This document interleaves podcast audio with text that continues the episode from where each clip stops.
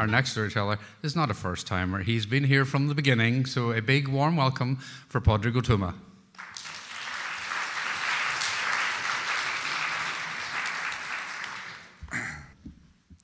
The first time I went to my mother's prayer group was the only time I went to my mother's prayer group. I was home in our village in Cork, and my mother was asking me what I was up to on a Wednesday night. Now, my mother rarely asks a question directly. Really, what she does is she starts considering a question about five minutes before she sees you. So, by the time you come into the room, she's pretty much at the end of the inquiry. And on this particular evening, she was up to form. Anyway, are you interested?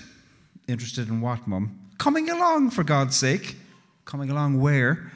Weren't you listening? To what? Never mind. If you told me what you were asking me, I might be able to answer. Well, you wouldn't be interested.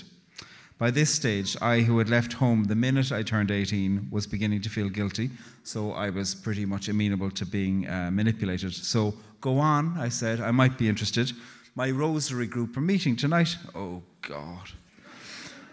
So that's what saw me in a car with my mother on a Wednesday night, driving along a 50 mile an hour road at her preferred rate of 25 miles an hour, just enough, enough to push second gear into a soft whining sound. So we got to the prayer group. It was around May time, the month of Mary. There was a fireplace in the room, and there was a fire in it, lit. And there was an electric fire in the room too, also plugged in, just in case there was a gas fire on, but it only had one bar lit. Thank God. So we were there drinking tea. I was a third of the age of everybody in the room, and they were all delighted at Anne's capacity to bring in a young fella. And you wanted to come along to the rosary group tonight, did you? Yes, I lied. It was easier. The rosary began, except the rosary didn't begin. The pre rosary began. This is not at all like foreplay. This is much like taking an inventory before a long picnic. They discussed the needs to be covered in the prayers. They discussed whether the Divine Mercy was the best thing to do, seeing as it was a Wednesday. Somebody asked whether, even though it was a Wednesday, we couldn't still pray the sorrowful mysteries of the rosaries, because the sorrowful mysteries were their favorite mysteries. And then they returned to the needs of the people to be prayed for. They discussed who died. Then they discussed who'd known who had died. Ah, you know her, the one with the hair that's a bit thin, sits at the back of Mass. Oh, the one with the hair that was a bit thin. That's the one. 9 a.m. mess, the very one. What about her? She died. Oh, God love her. We should include her soul in our prayers. She was very holy. God, she was. Mass every day. Sad story. God love her. And on and on and on. Then they asked about me. Where are you now? Living in the big city? Oh, yes, Cork City. God Almighty, can you imagine? No, actually, Dublin City, I was saying. Dublin City? They said it like I was living in downtown Manhattan instead of a grotty house in Drumcondra with bad water and ineffective heating. Imagine a boy like you from your village in Dublin City. Eventually, the rosary began. I was actually relieved when it began. Five long decades to go, and we were indeed launching into the prayers proper. It was a hot rosary. It was a mixture between Bikram yoga, a seance, and a stationary workout. Needless to say, my mother fell asleep between the third and the fourth mysteries of the Rosary. I looked across the haze of the room, and Mum was happily snoozing and snoring in the corner. And this is when it happened. As my mother was sleeping, one of the women, right in the midst of the rosary, suddenly announced, St. Joseph is here! So it definitely was like a seance. Everybody stopped. Nobody except me seemed surprised. She hadn't pointed exactly to where St. Joseph was, but apparently everybody was supposed to know. So we looked at her. She was perfectly content to be the center of attention. I wondered what we should do, and she continued, St. Joseph is here. And then she looked at me and she said, And he's here for you. Now, by this stage, my mother had woken up, and she wasn't in the least bit surprised to find that St. Joseph had joined us. Apparently, it was a regular haunt of his on a Wednesday evening in Cork. St. Joseph is here and he's here for you, and he's here for you because you have a gift, she said, looking at me. Now, this was all getting a little bit much, but truth to be told, I was a little bit excited. he's here for you because you have a gift. The gift that you have is the reason he's here. The gift that you have is to be kind. Now, I was really disappointed, honestly.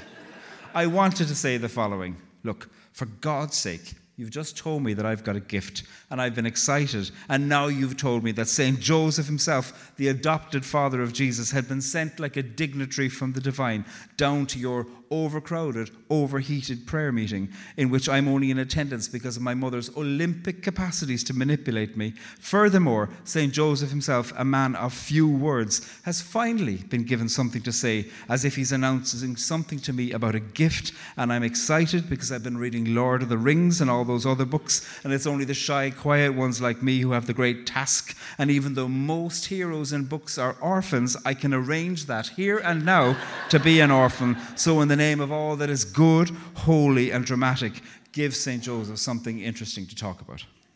That's what I wanted to say. But I didn't. I said, Oh, right, I'm supposed to be kind. Thanks very much. There was nothing else to say. It downplayed every dramatic turn in me, but I suppose it was a lovely reminder about what really matters. Anyway, we resumed the rosary, and when it was over, there was weak tea and strong scones. And there was more discussion about who was dead and who was dying and who was sick and who was sad and went to meet up for a cup of tea.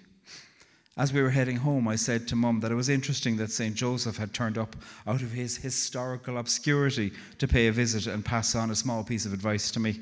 Oh, Eileen have a great gift of discerning the saints, Mum said. Is that what you call it? I said. What do you mean? She asked. I changed tack. This wasn't going well. Did you have a nice sleep? I asked, somewhere around the third mystery of the sorrowful mysteries. That wasn't a sleep at all, Padraig, she said. That's a holy sleep. It's the kind that comes over you when you're in prayer and you fall asleep, and when you wake up, you feel very refreshed. That's called a snooze, Mum. It's not, she said, slowing the car down dramatically.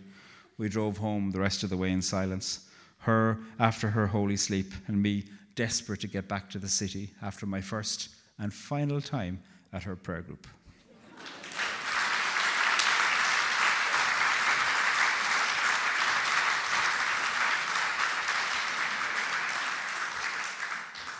Padraig's poor mother, she has been traduced at 10 by 9 since 2011. God love her.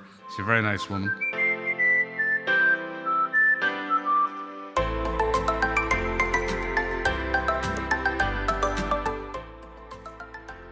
So please, big warm welcome for Padraig.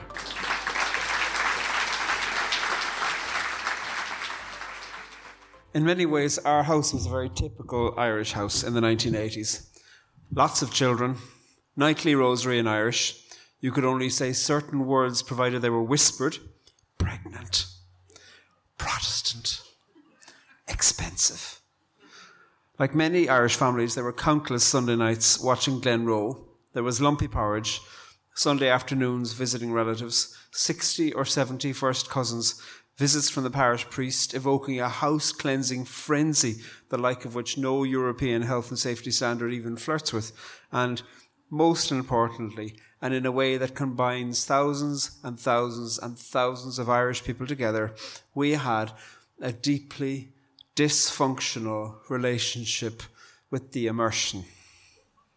Now, for those of you who are lucky enough not to know what the immersion is, the immersion is basically a tank of water, a huge kettle, if you like. You flicked a switch to turn on the immersion, and 15 minutes later, you could have a shower that was vaguely not as cold as the shower would have been 15 minutes before. That is, of course, if you had a shower. We didn't. I asked when I was 10 if we could have a shower. A shower! A shower!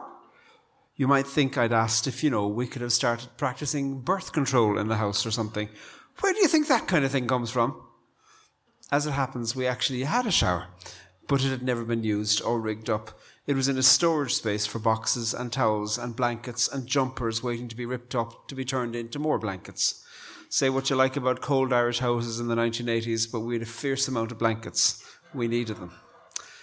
The immersion had two settings. You could switch it on to shower, and it heated a small amount of water, or you could switch it to bath setting, which meant that the whole big copper kettle of water was heated up. This happened once a week, Sunday night. The immersion was switched on. It was left on for a strict hour. Then it was switched off, and then the bath would be filled. First, my mother took a bath.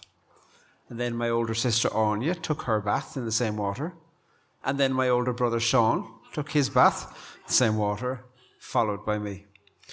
By this stage, the younger three were too small to warrant a bath, so they were sat in the kitchen sink a few times a week, and the kitchen sink that had electricity sockets right next to it, so it would be handy to plug into the washing machine. My brother once whispered to me that if you were really, really quiet, you could switch the immersion back on and then leave the water run very, very quietly and warm up the third or fourth hand bath water. The bathroom fixtures in our house, toilet, sink, and bath, wherein we had our family baths, had been purchased when we moved into the house. Money was tight, very, very tight. My folks made do with very little. They bought what we could afford. They could afford a bathroom suite in a rich, deep chocolate brown. Why is your toilet the, the colour of a good shit? My friend used to say. The bathwater that I inherited on a weekly basis was a grey kind of colour. Grey, slimy water with skin cells floating around the top of it. No bubble bath. If you were very, very clever, you could sneak, sneak a small amount of fairy liquid in your cup to hand in from the kitchen and throw a bit of that into the water, splash it around a bit, and pretend that you were in the lap of luxury. If the heating was ever turned on, and that was a rarity, you didn't have to turn on the immersion because the heating system was already linked to the immersion. The heating system was linked to the open fire. The only way you could turn on the heating was to light the fire. Then, after an hour, the pumps would be warm enough so that you could turn on a pump and the pump would distribute hot water around the heaters of the house. When the fire was lit, our house was gorgeously warm. Maybe once a month. But the fire was lit reasonably rarely and only with family negotiations as to whether it was cool enough. My older sister Anya used to sneak the hair dryer into her bedroom so that she could turn it on her blue fingers as she was studying. I sometimes took my homework into bed with me so that at least parts of my body would be warm. There was one room in the house that had an electric heater, and this was the warm room where we'd gather every Sunday night together, eight of us, with the heater on. Glenroe, followed by the nine o'clock news, and the warm sounds of my dad's flatulence and the smelly dog.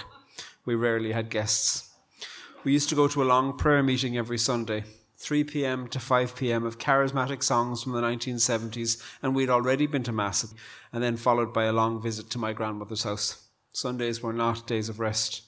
I remember once, though, that after the prayer meeting, we sped home faster than my father has ever driven, skipping the weekly visit to his mother's house because the dreaded question had been asked at some point during the prayer meeting Did somebody turn off the immersion? Nobody could remember. We were driven at high speeds through Cork City, into Douglas, into the countryside to our house to find if the offending item had indeed been switched off. It hadn't. We were under new rations. Nobody was allowed to switch on the immersion without strict permission. By this stage, we did have a working shower, and I remember at the age of 15 going to my dad, Dad, can I have a shower? When did you last have one? Four days ago. And you want another one now? Yes, Dad. Have you been sweating or something? I was 15. I'd been doing a lot more than sweating regularly. To add to that, I even had a few Protestant friends, Protestants who talked to me about the rapture. But I knew that this wasn't the time to embark upon such a confessional conversation. Yes, Dad, I have been sweating. Okay, leave the immersion on for 10 minutes, turn it off, and then have your shower.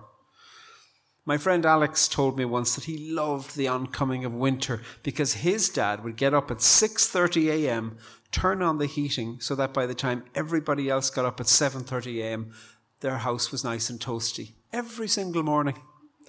I remember looking at Alex as if he came from another planet or from a television program or from America, a place where such kind of things happened. Your father turns on the heating so that the house is warm for you all.